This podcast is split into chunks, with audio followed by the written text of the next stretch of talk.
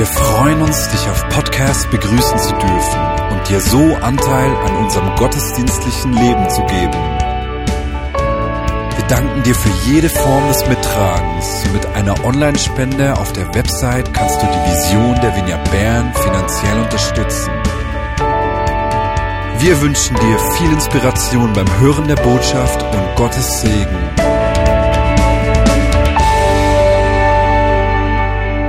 Und aus diesem Grund starte ich heute eine dreiteilige Predigtserie, also ganz kurze Serie, nur drei Sonntage, in denen wir darüber sprechen, wie Gott Menschen rettet, heilt und befreit. Changed heißt die Serie. Heute geht es darum, wie Jesus Menschen rettet. Und ich möchte in diese äh, Predigt einsteigen, indem wir eine Geschichte einer Person schauen, die in den letzten Monaten Jesus kennengelernt hat. Für alle Zuhörer, die nur Hochdeutsch sprechen, gerade per Podcast, ich entschuldige mich, diese Story ist in Dialekt. Mitte Januar bin ich an einer Worship Night. Meine Schwester hat mich gefragt, ob ich mitkommen will. ja, es, eben der Audiel hat dann gespielt und es war schön die Musik, aber irgendwie bin ich so ein bisschen verklemmt gewesen. Und irgendwann ist es, ja, es hat mich immer mehr berührt, die Musik. Und bis nach das Lied gekommen, «Zieh du ein». Und dort hat es mir wirklich einfach völlig den Ärmel reingenommen. Ich habe wirklich einfach zu Gott gerufen, zieh du wirklich ein, reiss du jede Mauer weg. Und genau dann hat er einfach zu mir gesprochen und gesagt, ich sei äh, seine Tochter und er liebt mich über alles und er sei schon gerne da gewesen. Das hat mich einfach unglaublich berührt gehabt. Wir sind Tränen wirklich über die Backen gelaufen und das war wirklich der Moment, gewesen, wo ich wirklich gesagt habe, Jesus, ich will mit dir mein Leben teilen, ich will wirklich mit dir einfach unterwegs sein.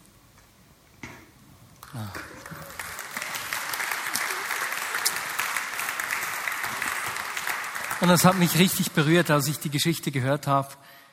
Einfach auch zu sehen, wie Gott den Menschen nachgeht. Die Schwester dieser Frau hat schon äh, regelmäßig ihr von Jesus erzählt. Sie wollte nichts wissen, aber dann kam dieser Moment. Jesus geht den Menschen nach. Und wenn du hier im Gottesdienst bist und hast diesen Schritt noch nicht gemacht und Jesus zum Herrn deines Lebens gemacht, dann kann ich dir ja sagen, dass er dich genauso leidenschaftlich liebt, dass er dir genauso nachgeht, wie er das bei ihr getan hat. Und vielleicht ist diese Predigt einfach so ein Schritt auf deinem Weg mit ihm. An der Leiterkonferenz der Vineyard in Speyer vor zwei Wochen hat Alan Scott aus der Causeway Coast Vineyard äh, gesprochen. Ich habe das letzte Woche schon gesagt, das hat mich so äh, bewegt, dass ich das auch heute wieder sagen will. Und er hat erzählt, dass in der Stadt Coleraine mit Agglomeration leben dort 59.000 Menschen. In den letzten zwei Jahren, seit Februar 2014, mehr als 6.500 Menschen zum Glauben gekommen sind. Und das bei uns in Europa, durch ganz normale Menschen wie dich und mich. Und das ist absolut begeisternd. Und ich weiß, dass die Menschen in der Causeway Coast Vineyard äh, einfach treu sind darin, ähm, die Liebe Gottes weiterzugeben. Beispielsweise gehen sie seit zehn Jahren bei jedem Wetter, jede Woche in die Stadt, um für Menschen zu beten. Das ist das eine. Das zweite, ich weiß auch, dass sie vor einigen Jahren entschieden haben, wenn sie das wirklich ernst nehmen wollen, dass Jesus Menschen nachgeht und sich Menschen zeigen will, dass sie dann ihre Aktivitäten wirklich auch darauf ausrichten müssen. Deswegen haben sie sich gesagt, alles, was uns nicht näher führt zu Menschen, die Jesus nicht kennen, oder Menschen, die Jesus nicht kennen, näher zu ihm führen, das lassen wir sein. Und das ist wie die eine Seite. Ich habe dann aber James Renwick, einen der Leiter, gefragt, hey James, was ist denn bei euch geschehen? Was denkst du? Und er hat zu mir gesagt, weißt du, in unserer Region ist einfach ein Bewusstsein unter den Menschen gewachsen, dass sie Jesus brauchen. Das ist der Unterschied zu den Vorjahren. Gott ist bereits daran, im Leben der Menschen zu arbeiten und wir pflücken einfach die Früchte. Und weißt du was, genau das wünsche ich mir auch. Ah, jetzt haben wir die Erdbeeren. Sammelnussfrüchte. Das wünsche ich mir auch zu sehen, wie, wie, wie Menschen zu diesem Jesus finden, und zwar in so großer Zahl wie da. Und ich wünsche mir, dass die heutige Predigt uns die Leidenschaft von Jesus aufzeigt, wie er Menschen nachgeht. wie, wie sehr er wirbt um die Menschen und uns damit auch ansteckt, mit dieser Liebe zu den Menschen. Jesus hat von sich selbst gesagt, dass er gekommen ist, um zu suchen und zu retten, was verloren ist. Und, und diese Liebe Gottes zu den Menschen und wie er wirbt um sie, die sehen wir in einer Geschichte ganz deutlich, die wir heute miteinander anschauen werden. Es ist eine Geschichte aus Apostelgeschichte 10, die Geschichte von Cornelius. In dieser Geschichte werden an einem Tag äh, eine ganze Familie, ein ganzer Haushalt gerettet. Absolut unglaublich. Die Geschichte spielt ungefähr zehn Jahre nach Pfingsten. In dieser Zeit ist die Gemeinde schon deutlich gewachsen. Tausende von Menschen haben zu Jesus gefunden. In vielen Ortschaften in Judäa und Samaria finden sich bereits Gemeinden. Aber bis zu diesem Tag haben die Gläubigen nur Juden von Jesus erzählt. Dabei hat doch Gott Abraham verheißen, dass durch ihn alle Völker der Erde gesegnet werden wollen oder sollen. Und genau das wird nun hier geschehen. Aus diesem Grund ist die Geschichte von Cornelius auch besonders bedeutsam für uns. Und man sieht das auch an zwei Dingen. Erstens gibt es in der Apostelgeschichte keine andere Geschichte, die so ausführlich beschrieben wird. Und zweitens, als Lukas die Geschichte endlich fertig erzählt hat, im Kapitel 10, erzählt er sie im nächsten Kapitel gleich noch einmal. So wichtig ist sie für die Gemeinde. Und so beginnen wir im Vers 1, Apostelgeschichte 10, 1, zuerst mal bis 3. In Caesarea lebte ein römischer Offizier namens Cornelius, ein Hauptmann, der zum sogenannten italischen Regiment gehörte. Cornelius war ein frommer Mann, der mit allen, die in seinem Haus lebten, an den Gott Israels glaubte. Er gab großzügige Spenden für die Bedürftigen in der jüdischen Bevölkerung und betete treu und regelmäßig. Also hier ist dieser Mann Cornelius, dem Gott begegnen will. Er ist ein angesehener Mann, ein Zenturium, und wir wissen aus Schriften dieser Zeit, dass die Römer ihre Offiziere richtig heiß geliebt und verehrt haben. Dieser Cornelius ist aber nicht nur bei den Römern angesehen, sondern genauso auch bei der jüdischen Bevölkerung von Caesarea. Man liest von ihm dann weiter im Kapitel 10, dass er ein frommer und gerechter Mann sei, der an den Gott Israels glaubt und bei der ganzen jüdischen Bevölkerung in hohem Ansehen steht. Und diesem aufrichtigen, frommen Mann, einem Mann, von dem man sagen könnte, der hat doch schon alles, diesem Mann will Gott nun begegnen. Und er macht es auf richtig aufwendige und kreative Art und Weise. Vers 3. Eines Tages gegen drei Uhr nachmittags hatte Cornelius seine Vision. Klar und deutlich sah er, wie ein Engel zu ihm ins Zimmer trat. Cornelius hörte ihn sagen. Erschrocken starrte Cornelius den Engel an. Was ist, Herr? fragte er. Der Engel erwiderte, Gott hat deine Gebete gehört und hat gesehen, wie viel Gutes du den Armen tust. Darum schicke jetzt einige Männer nach Joppe zu einem gewissen Simon mit dem Beinamen Petrus und bitte ihn, zu dir zu kommen. Und wenn wir diese Szene anschauen, wie, wie Gott beginnt, sich diesem Mann zu zeigen, dann sehen wir, dass er ein richtiges Ausrufezeichen der Liebe Gottes zu den Menschen ist. Wie er ihn nachjagt hier, ist absolut unglaublich. Er bringt alle Hebel in Bewegung, um diesem Cornelius zu begegnen. Zuerst mal hat er selbst eine Vision. Ein Engel erscheint ihm. Cornelius erschrickt so sehr, dass Gott seine vollkommene Aufmerksamkeit hat. Und ich meine, eigentlich könnte man sagen, gut, perfekt gemacht, Gott. Das ist jetzt der Moment, der so beeindruckt. Jetzt sag ihm, wer Jesus ist. Erzähle ihm das Evangelium durch den Engel. Aber nicht so. Alles, was der Engel sagt, ist, hey, geh mal dorthin. Dort wirst du Petrus finden. Petrus mit äh, Simon mit dem Beinamen Petrus. Das ist nicht erstaunlich. So eine Szene aufbauen, ohne dann gleich mit dem, äh, mit dem Fleisch zu kommen. Cornelius ist so beeindruckt, dass er selbst aktiv wird. Und er schickt einige Boten zu Simon Petrus, die ihn holen sollen. Denn Gott hat größere Absichten. Er will nicht nur Cornelius retten, er will vielmehr auch Petrus und die ganze Gemeinde verändern. Er wirbt genauso um das Herz von Petrus und der Gemeinde. Bleib nicht hier stehen, hört es sich beinahe an. Hey Leute, ich will die Verheißung wahrmachen, die ich bereits Abraham gegeben habe. Alle Völker sollen durch euch gesegnet werden. Ihr müsst euch öffnen.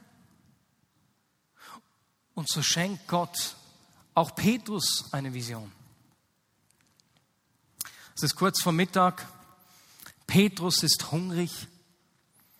Er sieht nicht Erdbeeren, sondern ein Tuch mit vielerlei Tieren, das vom Himmel kommt. Alles Tiere, die unrein sind und die er nicht essen darf. So ein Straußenfilet zum Beispiel. Psch, psch, auf beiden Seiten schön angebraten. Und wie es sich für einen aufrechten Juden gehört, sagt er, nein, das esse ich nicht. Und hört dann eine Stimme, die ihn auffordert. Hey, Erkläre nicht für unrein, Petrus, was Gott für rein erklärt hat. Dreimal hat Petrus diese Vision. Und er fragt sich noch, was das bedeuten soll. Diese Vision, die, diese, diese Szene, die sich vor ihm abspielt, bringt sein ganzes Verständnis auf den Haufen. Es, er ist ganz anders aufgewachsen und er fragt sich, was soll das bedeuten?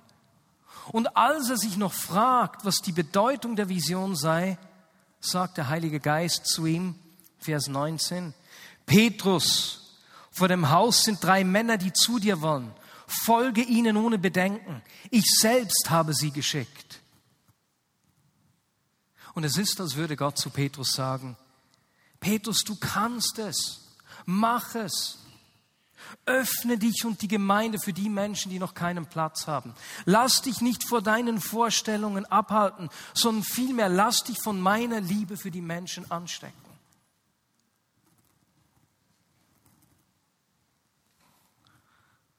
So ganz überzeugt ist Petrus noch nicht. Er hat viele Fragen. Man sieht es später, wenn man weiterliest, dass er durchaus etwas unsicher ist. Aber Gott beginnt, Petrus die Berührungsängste zu nehmen. Und Petrus geht mit diesen Booten mit, kommt nach Joppe, besser gesagt nach Caesarea zu Cornelius. Und als sie dort ankommen, ist das Haus schon voll. Cornelius hat seine ganze Familie, seine Freunde mitgenommen. Und Petrus weiß noch nicht genau, weswegen er hier ist, fragt bei Cornelius nach. Und erst als Cornelius ihm die Vision erzählt, erst als Cornelius ihm erzählt, was der Engel zu ihm gesagt hat, da fällt bei Petrus der Groschen. Und er ruft aus im Vers 34, jetzt weiß ich, dass es wahr ist. Gott macht keine Unterschiede zwischen den Menschen. Das gibt's gar nicht. Ich bin ganz anders aufgewachsen, aber Gott wendet sich den Nichtjuden zu. In jedem Volk nimmt er jene an, die ihn achten und tun, was gerecht ist. Ihr habt Gottes Botschaft für das Volk Israel gehört, vom Frieden durch Jesus Christus, der Herr über alle ist. Und Petrus kommt in Fahrt. Als er sieht, wie Jesus diesen Menschen nachgeht, als er seine Liebe versteht, verändert es sein Herz. Und weißt du, was ich merke? Das brauche ich auch immer wieder. Ich merke, wie schnell es mir wohl wird, wo ich bin. Mein Leben, die Menschen, die ich kenne. Und, und ich brauche es, dass er mein Herz verändert. Und genau das geschieht hier bei Petrus. Und er beginnt dieser versammelten Menge die gute Botschaft zu erklären. Und an den Aussagen von Petrus sehen wir, was es heißt, gerettet zu werden. Jetzt, wenn du einen freikirchlichen Hintergrund hast, dann würdest du sehr wahrscheinlich erwarten, dass Petrus äh, wissen will, ob denn Cornelius das ewige Leben hat. Ne? So eine klassische Frage wäre, Cornelius, weißt du, wo du die Ewigkeit verbringen wirst? Kennt ihr solche Fragen? Aber weißt du, was interessant ist? Erstaunlicherweise ist der Fokus von Petrus ganz anders. Und nicht nur von Petrus, auch von Jesus und den Christen, den ersten Christen. Der Fokus von ihnen liegt nicht in der Zukunft, in einem ewigen Leben, das irgendwann mal kommen wird. Nein. Es ist spannend, dass Jesus und die ersten Christen kaum je von der Hölle sprechen, beispielsweise. Weswegen? Weil es nicht große Bedeutung hatte für sie. Der Fokus des Evangeliums, der guten Botschaft ist ein anderer. Und um diese gute Botschaft zu verstehen, müssen wir uns die Bilder und die Erwartungen und die Hoffnungen der Kultur damals verstehen. Die Juden erwarteten immer noch, dass dieser Retter kommen wird, der endlich der Fremdherrschaft ein Ende bereiten wird, der König, der Frieden bringt und sie befreit. Und die Griechen auf der anderen Seite hatten dieses Wort Evangelion. Und das war ein Fachbegriff dafür, dass ein großer Sieg oder die Geburt beziehungsweise die Machtübernahme eines Herrschers angekündigt wurde. Das heißt, irgendein Herrscher hat einen großartigen Sieg errungen. Und wisst ihr, was das bedeutet hat? Die Zeit des Krieges nimmt ein Ende. Es kommt eine Zeit des Friedens und ein Neustart für die Kultur, für die Welt bringt das Ganze mit sich. Und genau diese Bilder nimmt Petrus auf. Und eigentlich kann man das Evangelium in einem ganz einfachen Satz zusammenfassen. Jesus Christus ist der Herr. Er ist dieser Herrscher, dieser Kyrios, der König, der jetzt regiert. Punkt, Schluss. Das ist die gute Nachricht. Und Petrus beschreibt es und verkündigt ihn. Das sind jetzt seine Worte. Erstens, dass Jesus der Herr über alle ist, der den Menschen Frieden bringt.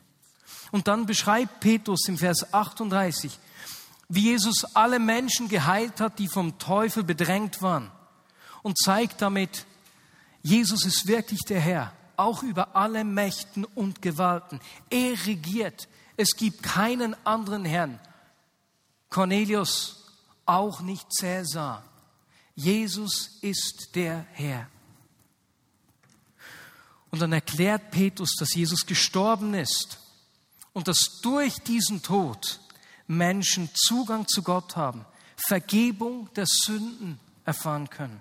Er erklärt, dass dieser Jesus nicht nur gestorben ist, sondern auch verstanden und dass mit dieser Auferstehung ein neues Zeitalter angebrochen ist dieses Reich Gottes, auf das die Juden gewartet haben. Und dass Jesus König dieses Reiches ist, der heute und jetzt regiert. Das ist die gute Botschaft. Und so geht es bei Rettung, bei der guten Botschaft nicht um die Zukunft. Es geht um eine Realität, die jetzt und hier sichtbar wird. Die Frage von Petrus war nicht, Cornelius, kommst du in den Himmel, sondern vielmehr, ist Jesus dein Herr und König? Und wird seine Herrschaft bereits durch dich sichtbar. Denn dieser König macht sein Reich durch seine Nachfolger sichtbar. Und Petrus beschreibt Jesus als den König und er ist noch am Sprechen, als der Heilige Geist auf die ganze versammelte Gruppe fällt. Die Nichtjuden beginnen in anderen Sprachen zu sprechen. Alle sind überfordert. Natürlich die, die das selbst erleben, was geschieht hier mit mir, aber vor allem auch Petrus und seine sechs Begleiter aus der Gemeinde in Joppe. Was geschieht hier? Das kann ja nicht sein. Petrus ist völlig überrumpelt. Und als er sich einigermaßen gefasst hat, wendet er sich seinen Begleitern zu und sagt zu ihnen im Vers 47, ja, wenn der Heilige Geist so auf die Leute fällt, wie können wir ihnen denn noch die Taufe vorenthalten? Und weißt du, was er macht? Er tauft die versammelte Menge. Und mit der Taufe kommen sie in die Familie, in die Gemeinde rein. Und das ist ein riesiger Wendepunkt in der Geschichte der Kirche. Es ist eine Revolution. Denn zum ersten Mal können auch nichtjüdische Menschen in die Gemeinde, in die Gemeinschaft, in dieses Reich Gottes reinkommen. Und genau das macht die Taufe. Du wirst Teil der Familie. Und ich weiß, dass es Menschen gibt, die, die sich überlegen, sich taufen zu lassen. Und deswegen freue ich mich schon auf das Sommerfest am 14. August, wenn wir miteinander äh, im Gottesdienst wieder eine Taufe feiern wollen. Merk dir doch diesen Tag schon vor, wenn du dich selbst taufen lassen möchtest. Wir werden nächstens auch Termine kommunizieren, an denen wir dich auf die Taufe dann vorbereiten. Aber siehst du, wie Gott hier diesem Cornelius nachgejagt ist? Das begeistert mich absolut. Und Gott ist heute noch genau gleich leidenschaftlich an den Menschen dran. Und das, das können wir von dieser Geschichte lernen. Das ist das Erste. Jesus geht den Menschen nach. Vielleicht hast du auch schon Menschen wie Cornelius getroffen. Menschen, die fromm sind, rechtschaffen, von denen du das Gefühl hast, hey, die haben alles, was es braucht. Weißt du was? Jesus will ihr König sein. Und Jesus will sein Reich durch sie sichtbar machen. Deswegen braucht jeder den Cornelius, äh, nicht jeder braucht den Cornelius, meine Herren. Wir sehen an der Geschichte von Cornelius, dass jeder Jesus braucht.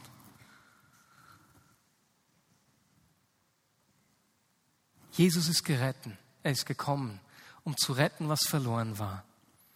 Und wie er alle Hebel in Bewegung gesetzt hat, um sich Cornelius und seinem Haus zu zeigen, tut er das noch heute. Und das Schöne ist, dass er das sehr individuell macht, dass er uns dort begegnet, wo wir stehen.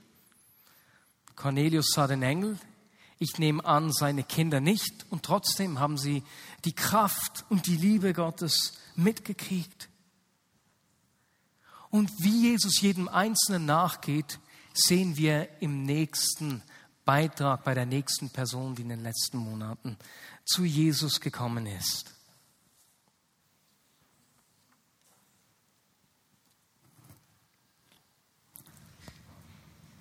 Ähm, also bei mir war es so, gewesen, dass ich ähm, an einem gewissen Punkt in meinem Leben eine mega, mega schwierige Zeit hatte, weil, ich, weil sich wie eigentlich zwei mega schlimme Ereignisse für mich wie so, ähm, zusammen aufgebaut haben zur gleichen Zeit, dass ähm, eigentlich die zwei Menschen, die mir in meinem Leben am wichtigsten waren, so wie gewissermaßen sind weggeht. Also die eine Person hat sich entschieden, auszuwandern und die andere Person hat sich versucht, das Leben zu nehmen. Oder das, das, das so wie die zwei wichtigsten Leute in meinem Leben überhaupt waren, bin ich völlig in eine Krise gefallen und ein mega festes Gefühl hatte, ähm, ja, wie wenn ich nicht mal für die Leute genug sein kann und ähm, ich ihnen so nichts geben kann, für das es bei mir und mich behalten können, dann bin ich wirklich, ich bin wie, ich kenne nichts wert und ich bin so für, echt für nichts, für nichts zu brauchen und echt gar nicht wertvoll.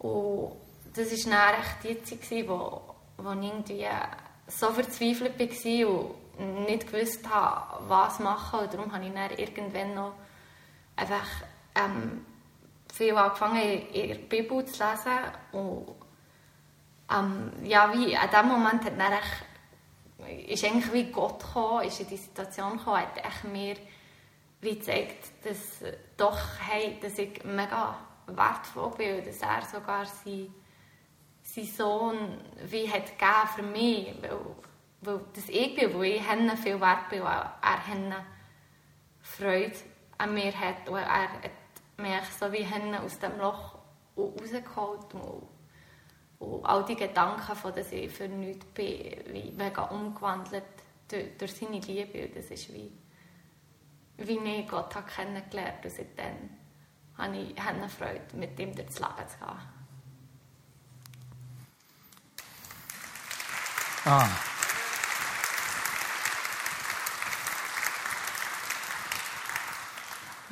Es ist so schön, wie Jesus Menschen nachgeht und ihnen zeigt, wie wertvoll sie sind, die Freude schenkt. Und wie in der Geschichte von Cornelius braucht er meistens uns Menschen, andere Menschen, die ihnen die gute Botschaft erklären. Die ihnen erklären, was geschehen ist, weswegen sie so eine Begegnung hatten. Und wie Petrus eine Veränderung seines Denkens brauchte, mit seinen Vorstellungen, Ängsten und Vorurteilen aufräumen musste, ist es manchmal auch bei uns.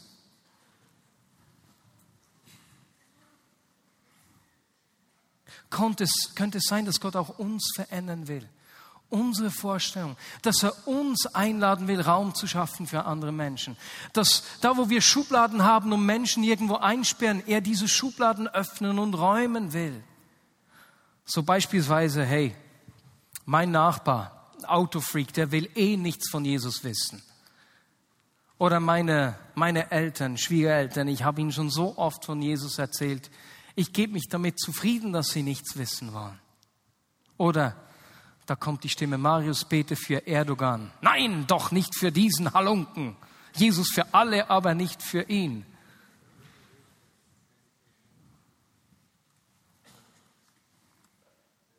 Jesus jagt den Menschen nach. Und ich wünsche mir, dass er mich verändert, mein Herz, mein Denken. Ich will mich brauchen lassen, damit Menschen durch mich den König kennenlernen können. Und die Person, die wir jetzt hören, die hat das ganz gleich erlebt. Jemand hat ihr einen Bibelvers vorgelesen, der sie so richtig getroffen hat. Und welcher Vers das war, das hören wir jetzt.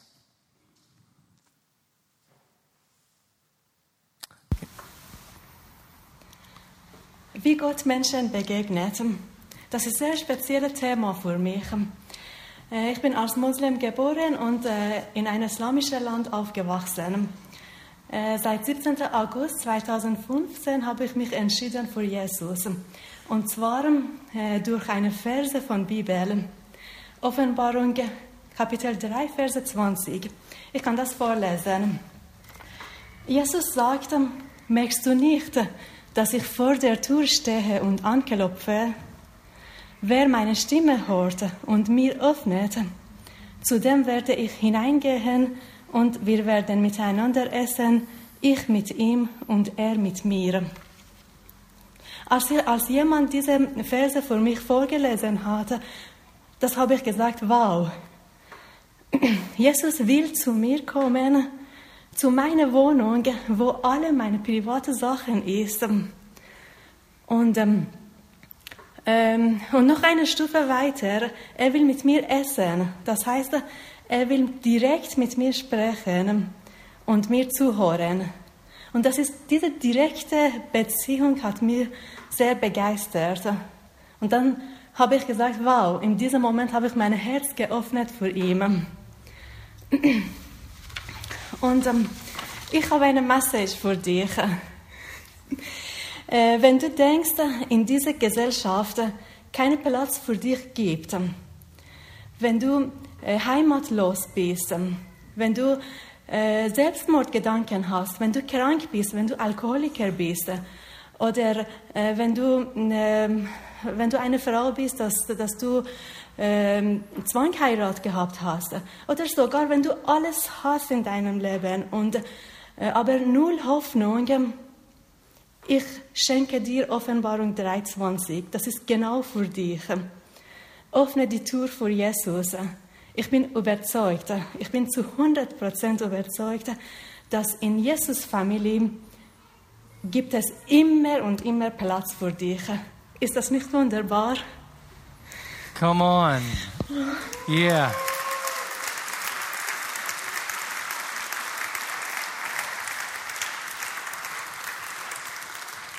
Vielleicht stehst du an diesem Ort, den die Frau beschrieben hat. Und Gott lädt dich ein, deine Tür zu öffnen. Er sagt, ich will der König deines Lebens sein. Und in meinem Reich, in meiner Familie hat es Platz für dich. Lass uns doch einen Moment einfach ruhig sein, bevor wir auch noch äh, im Gebet einfach diese Geschichten und diese Gedanken verarbeiten wollen. Ich bin so begeistert, wenn ich sehe, wie Jesus den Menschen nachgeht. Wenn ich seine Liebe für die Menschen sehe. Und ich will einfach mehr von ihm.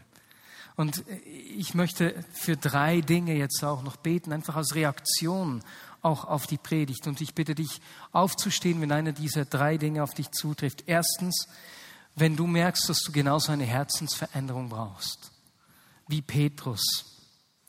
Und sagen wirst, hey, ich will von dieser überschwänglichen Liebe Gottes für die Menschen angesteckt werden. Das will ich. Und ich, ich merke, da muss Gott mein Herz, meine Gedanken, da muss er irgendwas tun in mir.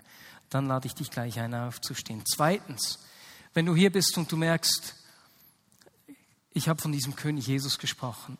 Und da gibt es Dinge, die in deinem Leben zu, zu regieren scheinen. Das können Hoffnungslosigkeit sein, Dinge, die die Frau beschrieben hat in diesem letzten Text. Und du möchtest sagen, Jesus, König Jesus, komm und greif du in meine Situation ein. Dann steh du auf. Und drittens, wenn du hier bist und du möchtest dich Jesus zuwenden und ihn zum König deines Lebens machen. Wenn einer dieser drei Dinge auf dich zutrifft, dann steh doch jetzt auf und wir wollen einfach füreinander beten. Und zum Abschluss werden wir dann auch eine kurze Fürbittezeit noch machen danach. Aber die, diese drei Dinge, wenn es dich betrifft, dann steh doch jetzt auf. Super, und jetzt lasst uns einander zuwenden. Diejenigen, die sitzen, geh auf jemanden zu, der aufgestanden ist und frage, wofür du beten kannst. Und Jesus, wir, wir stehen hier und sagen, König Jesus, komme du mit Kraft. Schenk du Erlösung. Greife du ein, wo Menschen bedrängt sind durch irgendwelche Dinge und wo sich irgendwelche Dinge ins Leben stellen oder dem Leben entgegenstellen. Und verändere du gleichzeitig unsere Herzen und schenke du uns diese Liebe, diese Retterliebe, mit der du den Menschen nachjagst. König Jesus, mehr von dir. Du regierst. Da gibt es keinen anderen neben dir. Niemanden und nichts. So sagen wir, dass Rückenschmerzen einfach verschwinden sollen. Ich hatte während der Anbetung die Empfindung, dass jemand vor einer Vertragsunterzeichnung steht, aber da da hat sich irgendwas dagegen gewandt und das wie eine Blockade und Gott möchte diese Blockade lösen. Ich weiß nicht, was für ein Vertrag das genau ist. Brich du diese Blockade einfach auf. Brich du in diese Situation hinein. Und zu guter Letzt, wer noch betet, darf weiter beten. Lass uns doch kurz alle aufstehen und einfach miteinander bitten, dass Jesus, wie das in Nordirland der Fall ist, den Menschen in unserer Region einfach ein Bewusstsein schenkt, dass sie Jesus brauchen. Lass uns einfach eine Minute durcheinander dafür beten. Und Jesus, so bekennen wir, du bist König. Amen.